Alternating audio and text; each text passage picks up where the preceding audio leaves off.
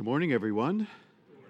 So my friends, last night we, as we celebrate St. Nicholas of Tolentino, uh, his feast day is actually today, but last night we celebrated with great festivities and we had a wonderful party in the parking lot afterwards. Um, 450 people attended Mass last night. That's why the pews are a little bit light uh, this morning. Uh, and then over 500 people of our not only our parishioners, but probably folks from the neighborhood who heard the music and smelled the food came to hang out with us, which is wonderful. So, about over 500 folks last night in the parking lot. And there was music and dancing, very old style Catholic things, meaning we partied in the parking lot. And my friends, uh, this this weekend, I remember Father Guastino. Father Guastino is the pastor or rector of the Basilica of St. Nicholas of Tolentino in Italy. And uh, he's an Augustinian monk, and our patron is an Augustinian monk. My friends, and for the first time in the history of our parish, uh, we have a first class relic of St. Nicholas of Tolentino, and it was out of the generosity of the Augustinian monks in Italy. It was five years in the making, five years to try and get this. And uh, it's almost miraculous that we have it because it came directly from their hands, which almost never happens with first class relics. It usually is um, funneled through Rome. Uh, but uh, he sent it, and uh, so uh, we remember and pray for that community. Uh, this belongs to our parish now. Someone said, Father, when do we have to give it back? And I'm like, never. it belongs to us. It's a gift from that community to ours. And I also remember this time Benedetta Reese. She's in Italy with her mom. Uh, she's a parishioner of St. Michael's in Olympia. She's my friend. Um, she uh, helped to negotiate in Italian. Uh, she was translating everything, and um, she got to meet Father Guastino and win him over with her kindness, I suspect. So she also, uh, we thank her for uh, this relic. And uh, my friends, our gospel today um, is a very practical one, and it speaks about uh, something very, very practical, an issue. Uh, what do you do when someone in your community is misbehaving? And uh, how are we supposed to conduct ourselves? What are we supposed to do in such delicate matters? And um, to be sure, we are expected to act. However, um, we must always be charitable and humble in how we point out the failing and uh, our second reading kind of slams that home for us. Oh, nothing but love, and do everything in love. If you love and you all the laws are fulfilled, and this is the same way we would approach um, someone in our community. And my friends, I have to, uh, you know how I am about the scriptures. We have to put this into context. Matthew's community was having a problem. This is why Matthew's discussing it. So, something in Matthew's community, he's not talking about John's community, he's not talking about Mark's community, he's talking about Matthew's community, his community. Something was going on and it needed correction. And um, this is what's happening. And uh, so, when we look at this scripture, we can apply it in a very universal way, but let us also remember why Matthew wrote it and who was he talking about. And uh, so, my friends, in our time, we know uh, I know people who can be very aggressive and would sacrifice someone's good name and privacy uh, for getting their point across, meaning pointing out you're wrong. And um, being brutally frank at times uh, is often uh, glorified in our world. However, from the gospel, uh, it's, I think, absolutely clear and uncompromising. Even in the worst of situations, when someone may have fallen uh, into whatever it may be, some moral decision that's incorrect, some spiritual peace uh, that is absolutely off. Correction is done privately first. Jesus says, first go to the person who you're challenged by, whatever the problem, go to them quietly and bring it up. I think the reason why this happens is one, because today everything's gossip. Gossip, gossip, gossip. And people will go right over to, well, it's not Twitter anymore, it's X, right? Next one, they go to Twitter and they go to Snap and they post it on Facebook about everybody's business and their opinions about it. And my friends, Jesus is trying to avoid unnecessary uh, publicizing of a private matter. Why? To avoid any more hurt and scandal, not only to the community, but to the people who are trying to work something out. We would do much better helping another to conversion and change of heart and reconciliation. Ultimately, this is the goal, without causing hurt and scandal to them. I think to humiliate another human person is a very terrible thing, and you're not going to achieve what you want. Is the change of heart. Most people, they get upset with someone when I ask, What do you want? I want them to change. Well, the way you're going about trying to get to the change is not going to affect that. Let's go a different route.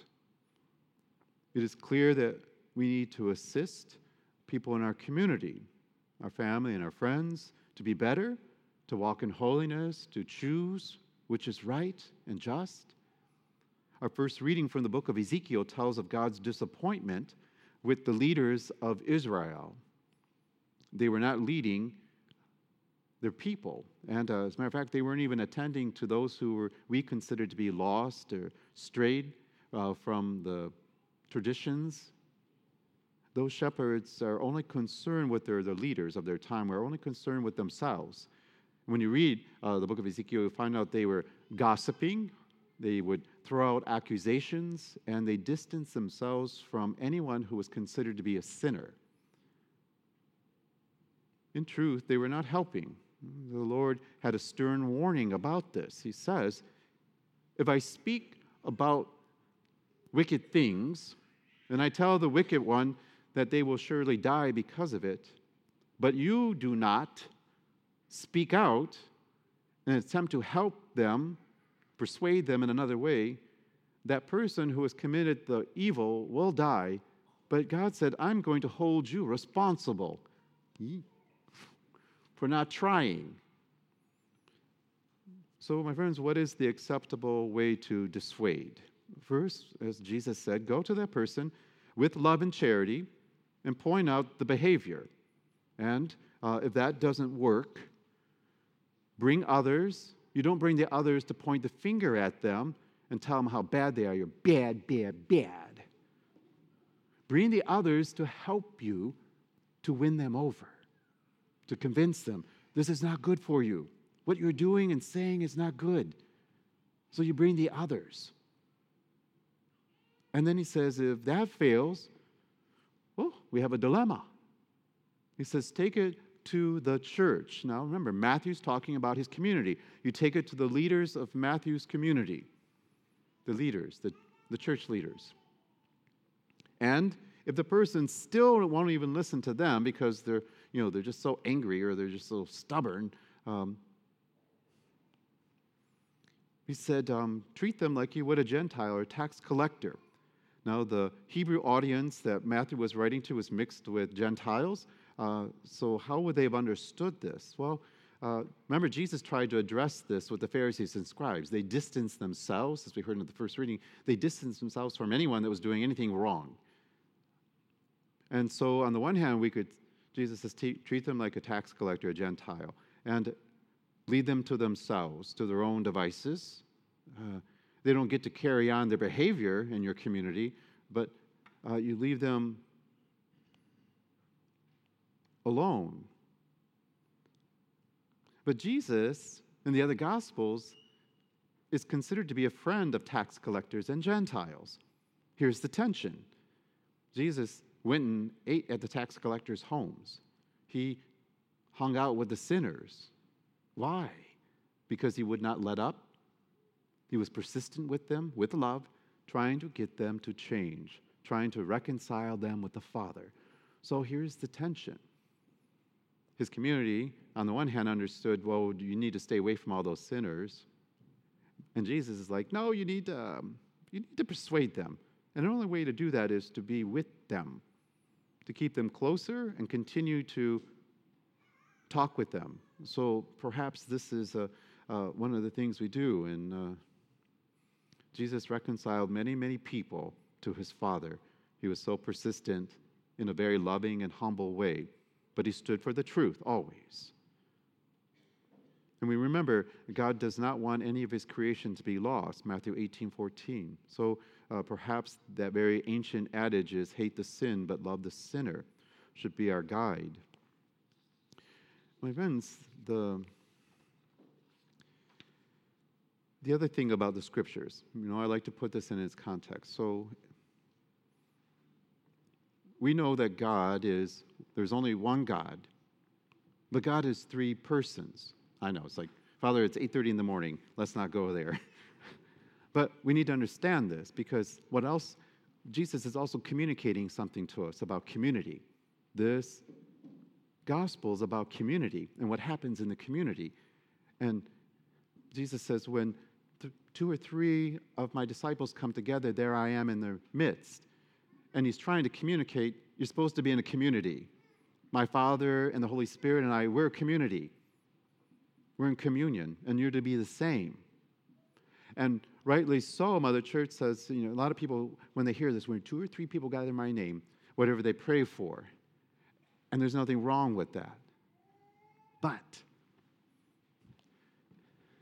Jesus says something else in there, and he says, What you bind in heaven is will be what you bind on earth is bound in heaven. What you loosen on earth is loosened in heaven.